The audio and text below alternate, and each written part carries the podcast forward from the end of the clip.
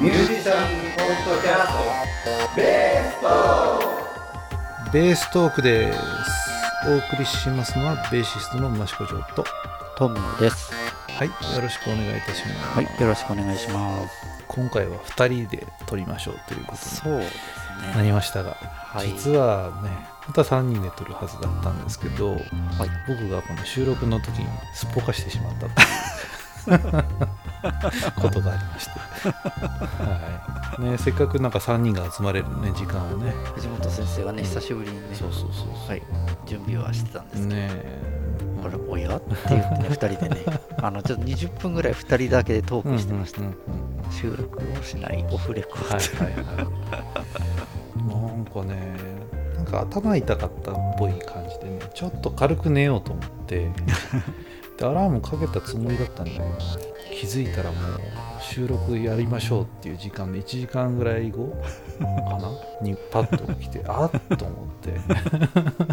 とりあえず退出してなんか連絡くださいねみたいな感じでね2人ともね。一応でもね、スタンバってはいました、私は。申し訳なかったです。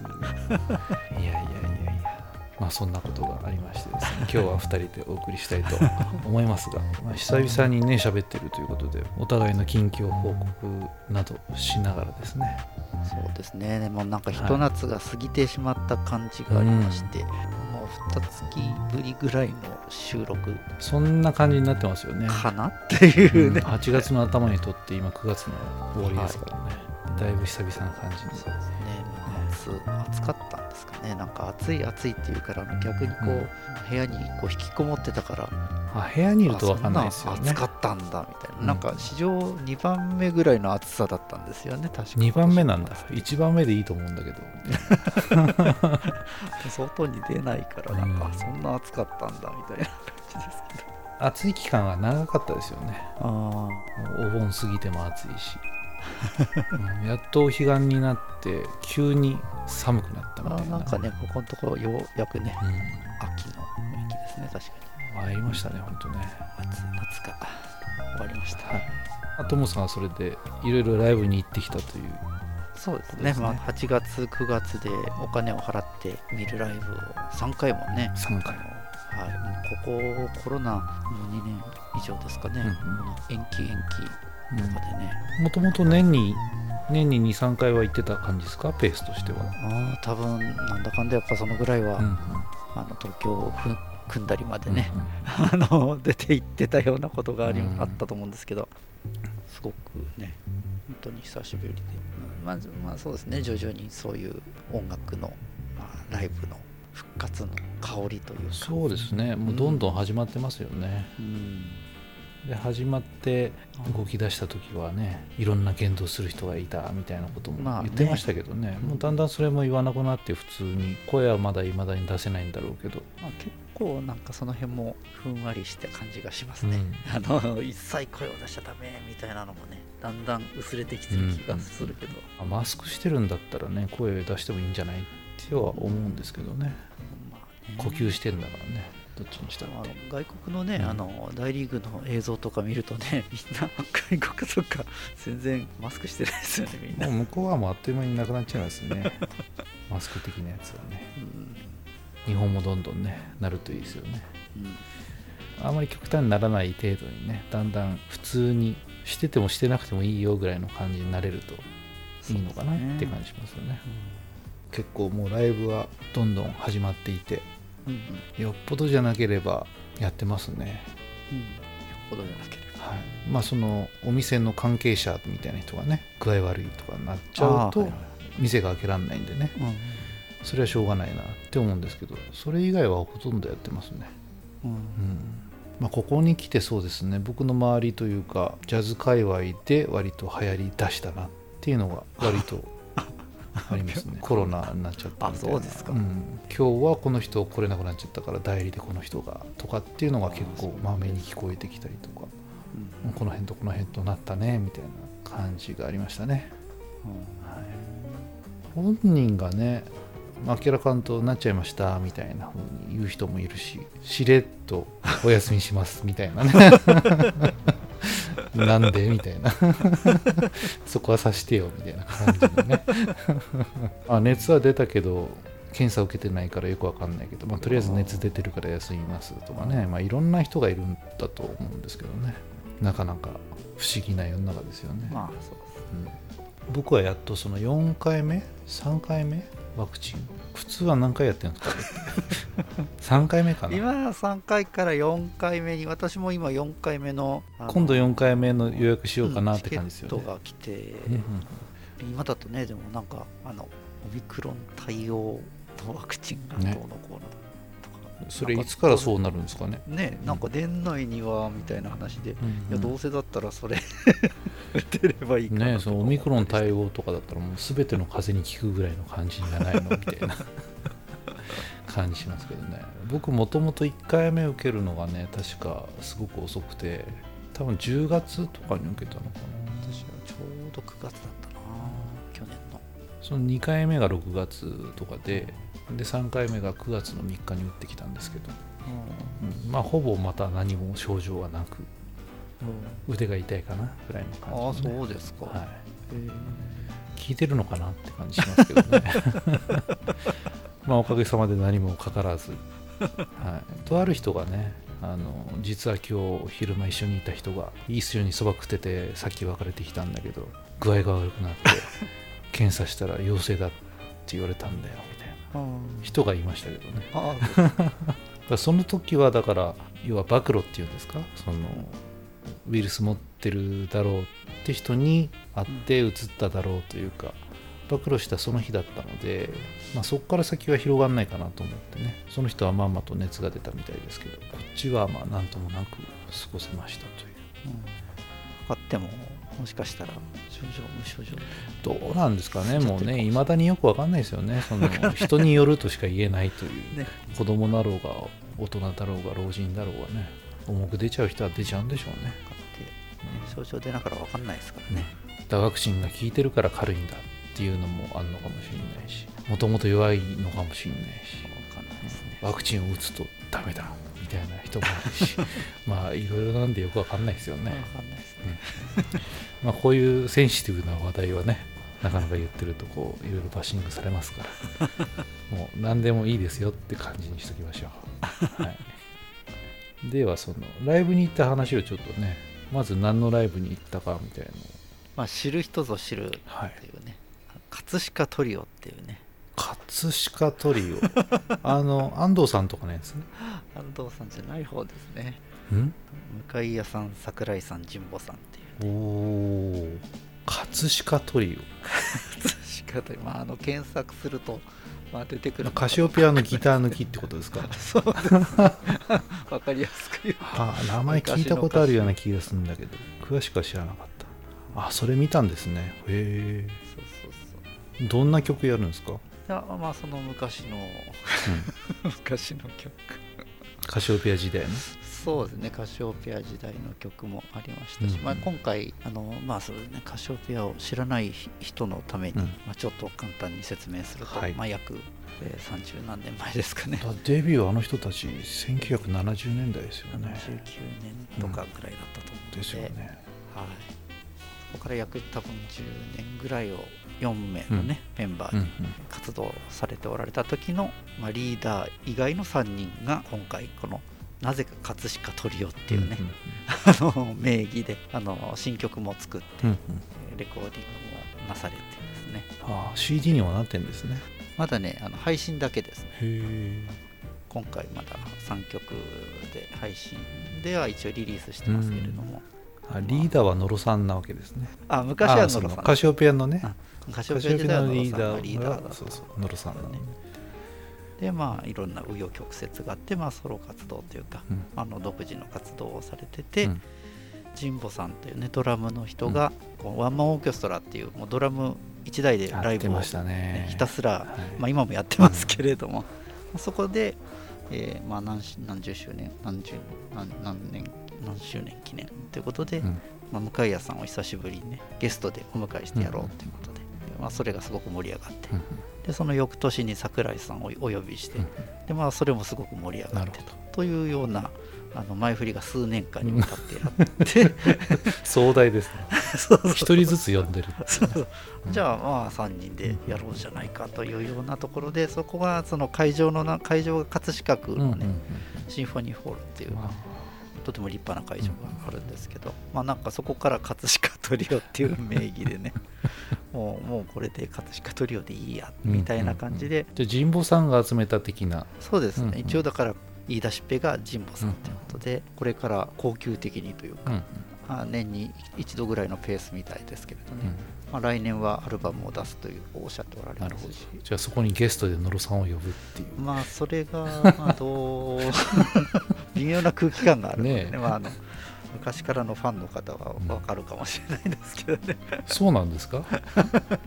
はいまああまりそういうのはここであの、あれですねセンシティブな。そうなんだ。なるほど。まあいろいろあって、うん。まああのそういう形で、まあ、私もだから本当はね、うん。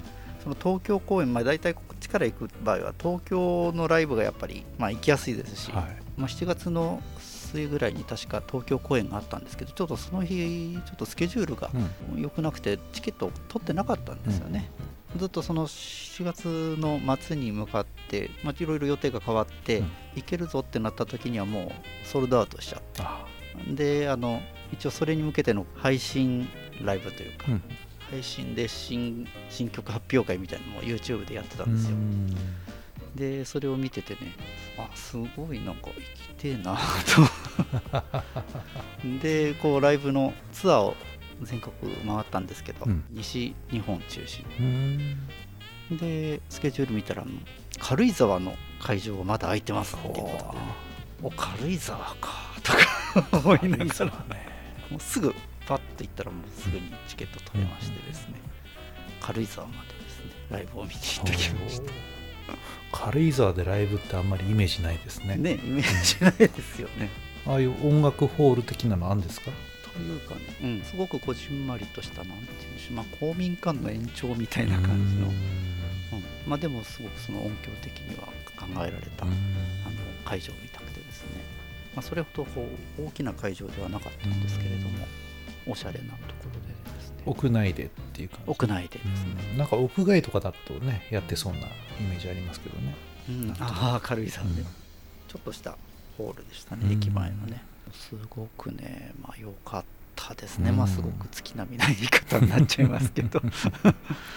やっぱりそのねあの私たちの全盛期の私がやっぱりその音楽に出会ったのがやっぱり、ねカシオペアの第一期でしたから、まあ、その時の3人がねまたこういうふうに同じステージでやってくれるという、うん。まあ、そういう感慨深さと同時に、まあまあ、演奏面でもやっぱり若い時代の演奏とはまたちょっとこうね熟成された演奏、でも若い時もねやっぱテクニックはピカイチというかまあそうねですすごいですもんね。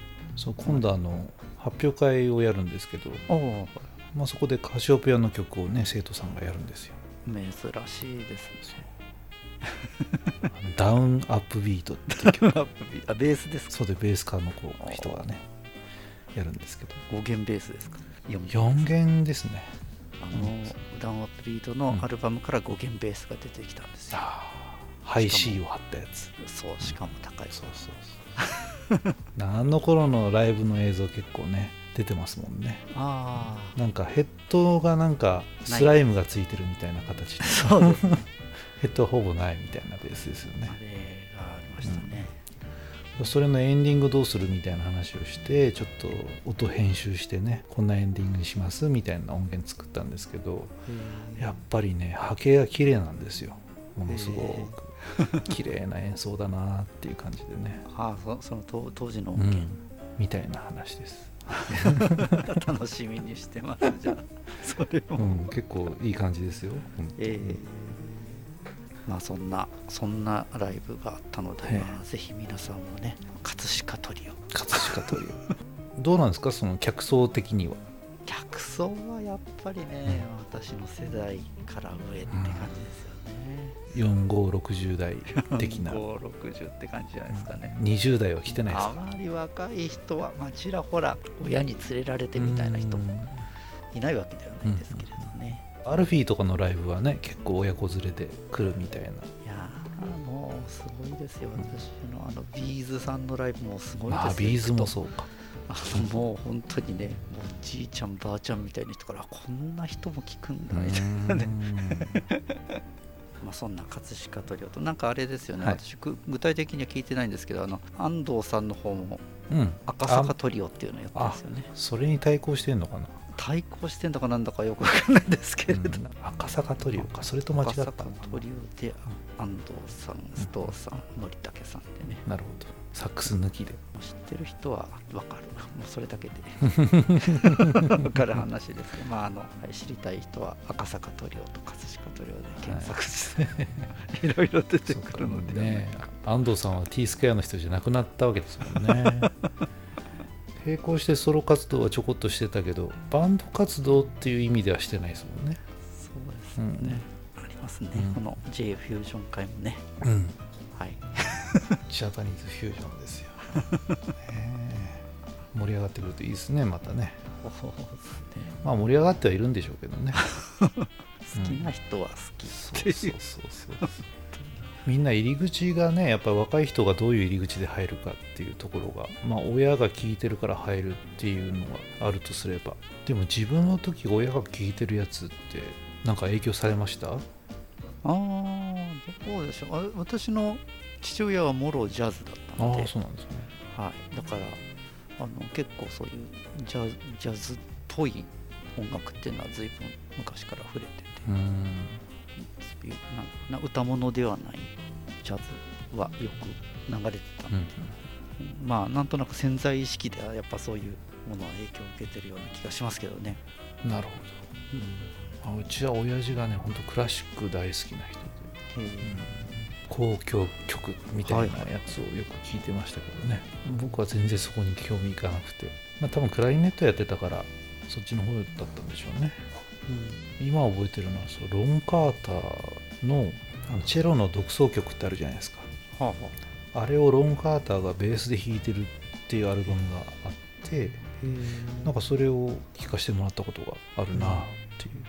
チェロの無伴奏のやつは結構ギターでもやるのでああベースでもやるのかなみたいな感じでね。トムさんとこの息子さんはなんか影響を受けて一緒にライブ行ったりとかするんですか？ああそうですね。長男は B'z 好きですあねおいいですね。じゃあ親子で B'z ですね。うん、2番目の子が、まあ、どうこれからどう転んでいくのかよくわからないですけど、ベース会に来たのは2番2 2番番2番目の子ですけど、うん来年はそういう音響関係の勉強をするおことで一応今準備をしているんですが。なるほど。音響系。二期二期新聞でうりんライブの裏方さうん。うんんの方面をなんか学んでいくことになってますね今。専門学校的なとこですか？専門学校に一応目指して、おはい、音響もねいろいろ奥が深いですからね。うん。うん。興味持ってやってもらえたらうん。いいかな、楽しみですね将来はね。楽しみというかまあもうなかなか今はうん。いろいろ大変なね大変な世の中ですか そうらね微妙な時期うなんですけど。ん。そんな夏が過ぎていった感じです、私は。まあまずは葛飾トリオから始まったわけですね。ね。はい。うん。リンクを貼っておきましょう、はい。8月か。8月はまあ暑かったですよね。って話と、ねまあ、前回ゲストに来てくれた、まあ、大夢君と颯太君たちが無事成功サマージャズキャンプを終えて帰ってきてねニューヨークは行かなかったんですね。ニューヨークには行けなかったみたいですね。行かなかったですはい。ね、、ニューヨークじゃないと思うんだけどニューヨークだったのかな、うん。まあグランプリ取った子なんかはね3人でホストでやってるとこに車でね YouTube 聞きながらねこの人がすごい上手なんですよみたいなことをね聞かせてくれるわけですよ。もうバリバリなんですよ、うんうん。その人がまんまと優勝したっていう感じ まんまと。ですね こんな人いるのみたいな感じでね。あな何を楽器は？ピアノです、ピアノさんですか？あーなるほまあ、ちょっと検索すれば出てくるとは思うんですけどど、もうバリバリの人とやってる感じですよ。